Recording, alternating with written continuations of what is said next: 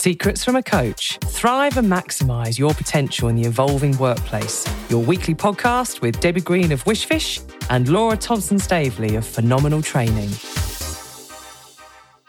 Debs. Law, how are you doing? I'm doing all right. It's been a strange old week. What's been strange, Law? Well, it started off by having to take a bit of a courageous decision. I spotted something that didn't look quite right. And I'm so grateful for all of the experience I've had facilitating safety leadership workshops and all that kind of stuff over the years, because I now know if something doesn't look right, you've got to trust those spidey senses and you've kind of got to do something about it because it will roll around in your mind and create far more havoc afterwards, you know, worrying about what could or could not have happened than actually maybe the discomfort of doing something in that moment. And it's been interesting. That was kind of in my personal life, starting off, something I spotted in my everyday goings and comings and goings in sort of uh, where, where, around where I live. Um, what's been quite interesting is that I don't think I'm alone. There seems to be lots of big decisions that people are having to take at the moment. It's almost like, Debs, there's more disruption at this end than there was almost at the start. What's your read on stuff at the moment? Yeah, I think I think you're right. Actually, Law, um, people are, are, struggling to make decisions because they're um, uncertain. Um, and I was talking to somebody earlier today, and they've got this whole plan for a conference that's supposedly happening in November, December.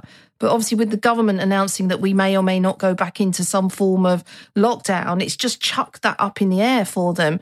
And they were really getting anxious and worried about it and, and not quite sure which way to turn before, you know, until they know more. So we were able to talk about some techniques that would enable them to just make the right decision for them and just know what to do, research what as much as they can. And that was really interesting to see that. But she, you know, she's just one of many that we're talking about around that.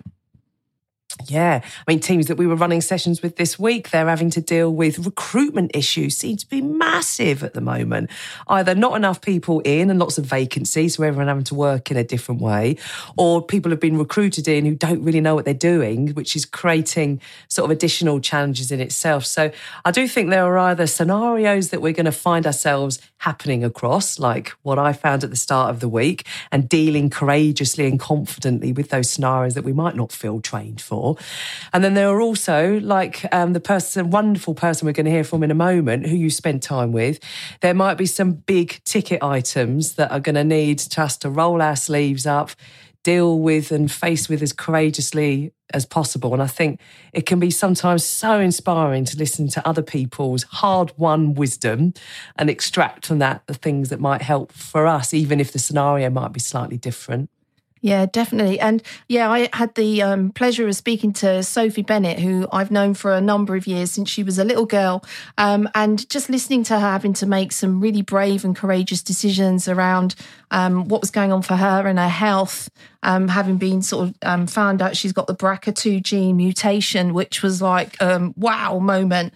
But just listening to how she talks about what's important to her, trusting herself, knowing herself more than anybody else um, and I think she talks really openly, Law, um, with me around her decision, her family, facing potential death, um, making good choices, and making the right decision for her in a really self assured way. So, listen in, Law. Um, and for those of you who are listening in, we did have a few technical issues, but like everything else, we were courageous and we kept on going so that we could create a good interview for you to listen to. So, enjoy.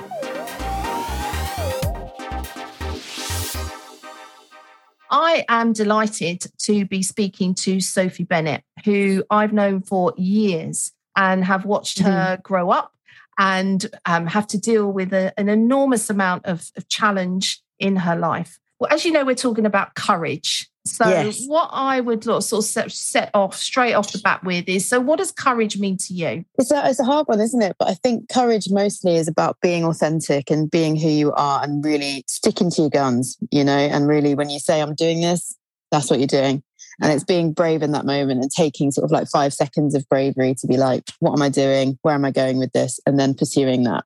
Yeah. Um, and it's not always the most popular opinion. It's not always to, to other people. But i think if it's important to you um, then it's important to go for it. And how have you always ensured sophie that those decisions that you make have been the right ones for you I think it's about properly listening to, to yourself, having a moment with yourself, whether that's, you know, like practicing a bit of mindfulness and, you know, just being being with yourself and saying, right, what what am I doing? What's going on with me? Mm. And how can I move forward positively? What's going to feel right for me, you know, inherently inside of me? Yeah. And then doing that. Yeah. Um, and it's i think it's important as well to differentiate when you're feeling anxious or when you're feeling like something's wrong and when you're feeling like something's anxious because it's not the same yeah. you know you can be quite anxious about doing something that's actually the right thing to do yeah. um, rather than saying well i'm not going to do that because it's wrong well is that correct you know really taking a minute with yourself and, and figuring that out i think is really important yeah, no, definitely. I completely agree with you. And I know um, you had to face your fears, huge mm. fears, um, yeah. a few years back now. So, um, mm. are you happy to sort of share what it yeah. was and what you know what happened to you, and mm. um, you know how how how did you face that um, with courage and bravery actually mm. to make the right decision for you? Well, it was it was quite, yeah, it was really tr- tricky as you say. So this whole thing kind of started when when my dad was diagnosed with cancer, and he was diagnosed with prostate cancer, and they said this might be genetic. And we thought, okay, interesting. Yeah, it could be. And they said, you should be tested genetically, as in me and, and my stepbrothers. And I thought, okay, well, I'll get tested then. And my test did come back positive for BRCA2. Right. And I thought, right. And I'd spoken to a geneticist before then. And I had always said, if it comes back positive, I am having a double mastectomy, preventative surgery. I just am. Mm. And that's what I said to myself.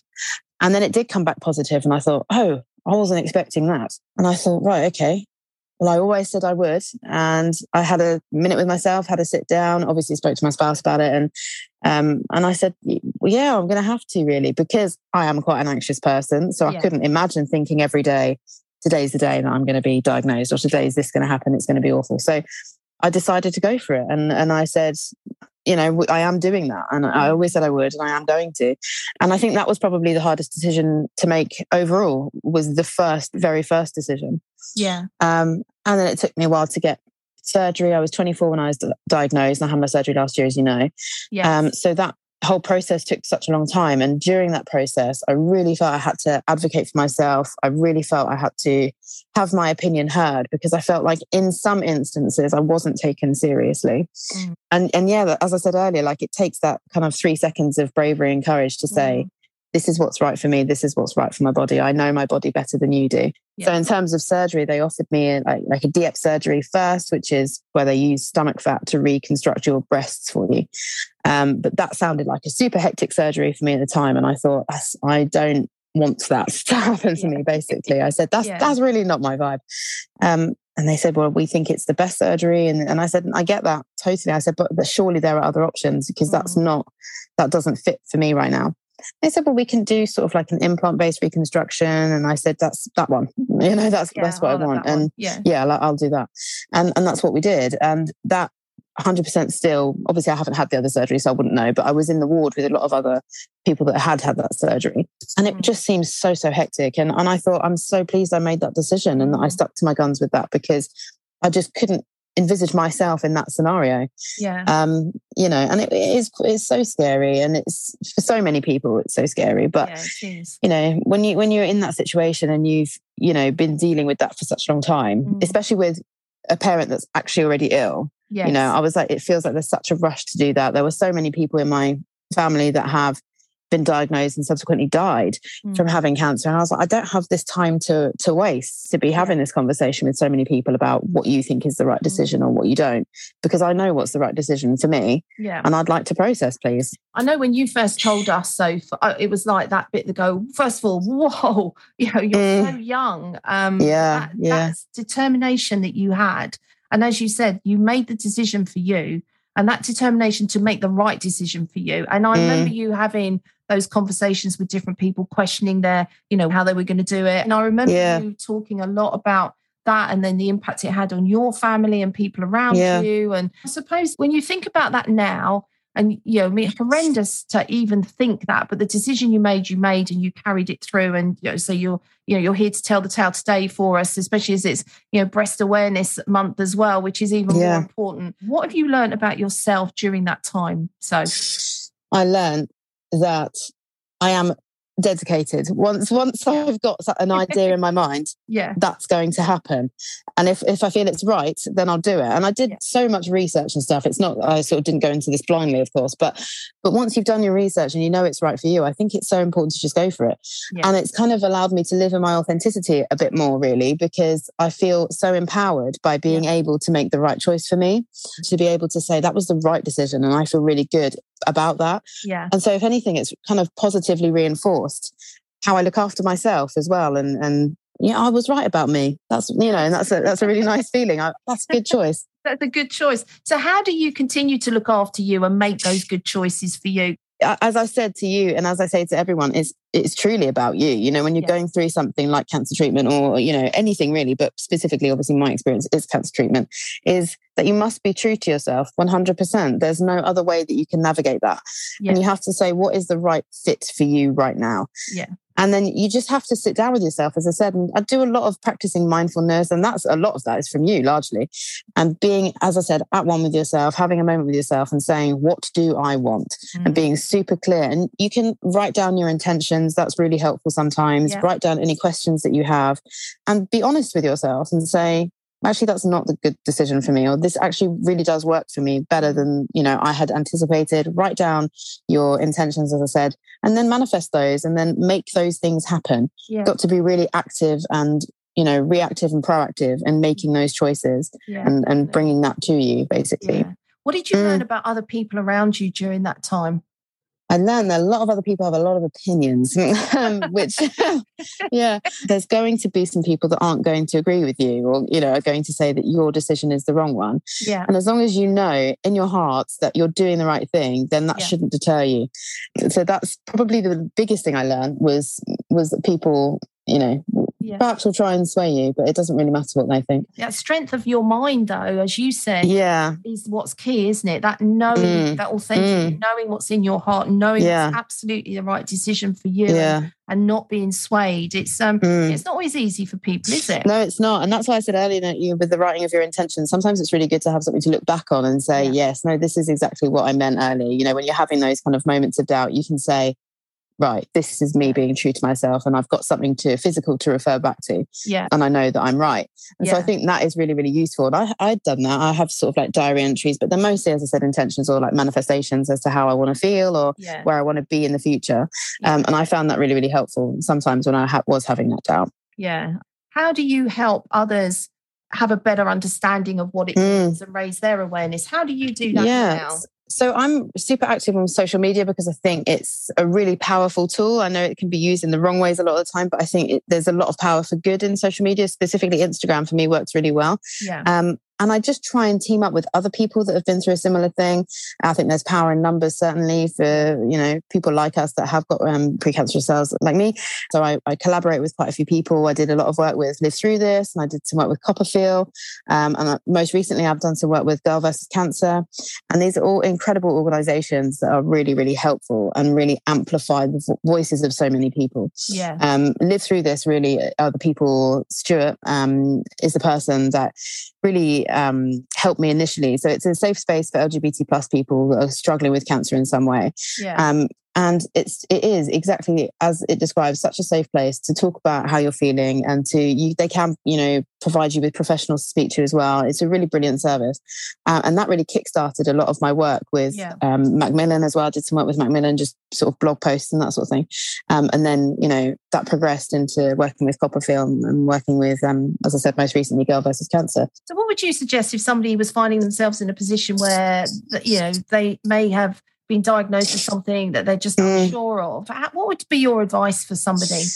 I'd say find other people that have had that diagnosis utilize services that are around you. So whether that be, you know, as I said, live through this Copper, CoppaFeel, all these other places, or anyone that you know maybe that's been in a similar situation. Yeah. And speak to those people and say, how was that for you? Obviously, if they don't mind you asking, how was that for you? Yeah. don't just ask. Um, you know, how how was that for you? How did you navigate that? Do you feel any kind of way about that? Yeah. You know, and then then think about how you're feeling as well. You know, am I feeling negative for the most part, probably because it's quite a scary time. Yeah. Okay. how do I navigate that then? How do I utilize that in a different way that's going to be positive, that's going to help Mm. create positive change? I'd always recommend being more mindful. I'd always recommend writing, as I said, writing your intentions down, manifesting where you want to be.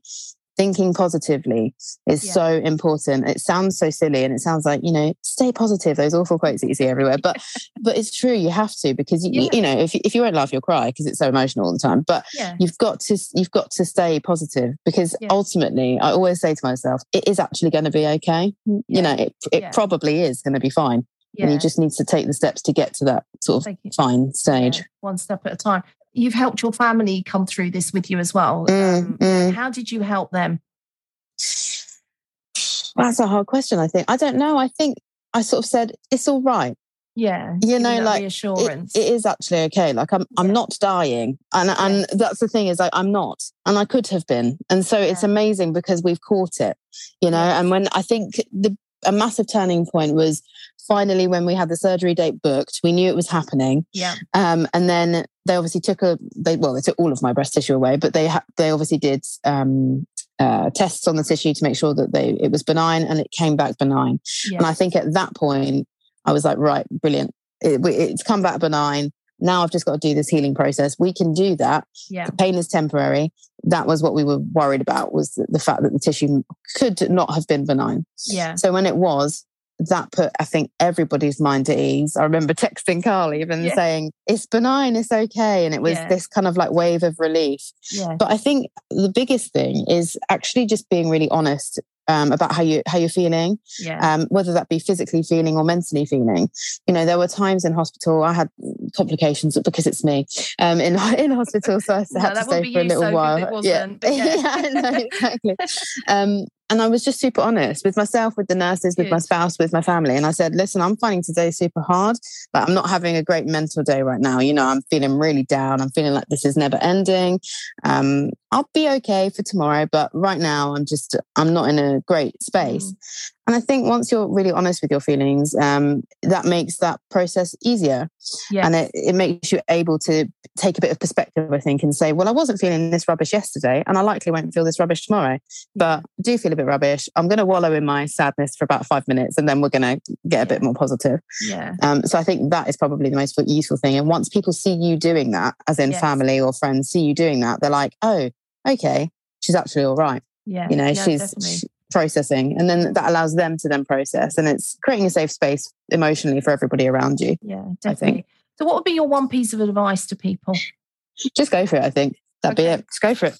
Go just for go for it. Yeah, yeah and don't be frightened to advocate for yourself. You know your body better than anybody else does and if you don't think something's right for you then don't do it yeah, you know that's the most important thing know yourself know your body know your mind Yeah. and then the whole process is so much easier yeah. Great advice there. So, and also if you're if you're thinking something doesn't feel right, is to get it Mhm. out, right? Don't yeah, hundred percent. Don't don't just sit it. on it. No, no, no. Don't just do that. You know, and I think there's, uh, you know, a lot of people are quite nervous about going to the doctors specifically and and going into healthcare, but it's it's such an amazing service that we have access to. Mm, And for the most part, all of the doctors were brilliant that I was in contact with. The the man that did my surgery, oh my word, what an amazing man! Like he was amazing. yeah, And all of the nurses that I was in contact with after were brilliant. All of my checkup nurses were amazing. Like it's a fully supportive system. And how do people find you, Soph, if they want to just have that reach out to you, or you've been it, or even Oh. lived through this? You know, how would they? How would Yeah. they reach out to you? Come and follow me on Instagram. My handle is Fia Bennett, and that's five T's on the end there. Um, so you can come and chat to me. I'm more than happy to. But as I said, I've done some blogs on Macmillan as well. Macmillan has a lot of blog posts on their on their website, and that's always a really nice tool to use, whether you're going through BRCA genetic mutation like me or so many other things. They've they've got so much on there. Um, there's so many charities that you can get involved with. As I said, CoppaFeel, you know, Girl versus Cancer, Live Through This. Just to say a few, there's so many more out there. If you look, you'll find things. Yeah. I just want to say a huge thank you for taking the time out and just um, you know, raising the awareness to your experience, but also, you know, others that may be going through something similar and that that courage that you had and as long as you're being as you said authenticity is going to be key to making sure that you Yeah. live your best life right 100%. Yeah 100%. cool. thanks so of course. you. See and you later. See ya. Bye. Oh, Debs, I love Sophie. She's so good to listen to. What was, I mean, I know you've known her for years. What was your main takeout from your time with her? Mm, I think my main takeout with just talking to her again just reminded me about the, the, the ability to live in your authentic self as she talked about it. Um, and making sure that, that you know in your heart of hearts the right decision for you. And I think that's the bit asking yourself, what do I want? and then making sure you sort of did your you do your research, which is what she did, and she did loads of research around it at the time. I think that's what I took away from her. I thought it was really good advice you were sharing about how um, being able to go back in time and reflect on the decision you made back in time, even if the outcome might have kind of changed a bit, because there might be circumstances out of your control, you can still have confidence in that decision. And one of my most favorite tools that I've kind of been wheeling out again recently, actually, that people seem to have enjoyed is that uh, the brain tool. And the brain gives you these five questions, B R A I N, that enable you to circle around either a dilemma where there is no easy option to choose from, or when you are stuck in analysis paralysis, as you call it, where, you know, feeling unable to move. So I use this bit of kit at the start of the week when I had that scenario. Do I step in? Do I just let this scenario kind of continue? And so, whether this is you're sort of stuck in a job that you don't like and you're thinking, shall I move? Whether you are stuck in a relationship scenario that uh, needs a little bit of adjustment, whatever the, um, the professional or personal setup, the brain tool is a sturdy enough tool to A, allow you to think around a problem and make a decision easier, and B, allow you to still feel confident about that decision you took because the logic still stands, even if the outcome has kind of shifted a bit. And BRAIN stands for number one, the benefits. So, what are the benefits of me leaving? The risks. What are the risks of me leaving? What are the alternatives? What are the alternatives to me leaving? What's my intuition say about leaving? And if I were to do nothing, what would the consequence be? And sometimes it's that end question that actually really prompts you into actually, there's going to be darker things that happen if I don't do something compared to the things that might happen if I do. So that brain tool is really useful for anyone that's feeling a bit sort of stuck at the moment. And it could be a sub one second thought process or it could be something that a team does to be able to think through some tricky questions or some tricky challenges together. So the brain tool is something that seems to be really energizing conversation at the moment. It allows us to sh- shift and move on. Yeah, definitely. And I think, um, you know, in effect, when you listen to what Sophie had to go through, you're making those decisions. She, you know, doing nothing wasn't an option, obviously, in her case, but that ability to not listen to other people's opinions. As she said, everybody's got an opinion, but that bit that says that would enable you to keep the, your decision making really clean, wouldn't it? To use the brain tool. Um, so you're making the right decision based on the information that you've got that's right for you. So Perfect. Perfect use of it, isn't it? Yeah. It's a no brainer, Debs. It's a no brainer. no brainer, law. So come on then, coach. Um, these blooming coaches I keep hanging around with, before I know it, I've signed up to do a triathlon, which I just are four words I never thought was going to come out of my mouth. Would, it's a very I wouldn't believe it either, Law oh, it's a very junior one. So um, uh, yeah. Anyway, therefore I've got to go and buy some trainers now. But anyway, it's it's a very junior thing. But yeah, before you know it, you start hanging around with these action-oriented people who ask you all these intelligent questions, and then suddenly yes. go, "Okay, I'm signing up for a triathlon." So come on, coach. What would be your call to action for someone listening, thinking, "Yeah, I could do with a bit of courage." Um, I could tap into that. You got some hairy couple of months ahead in the run up to Christmas. What's going to help you out these Halloween scary times? What's that dose of courage that you would inspire us to action?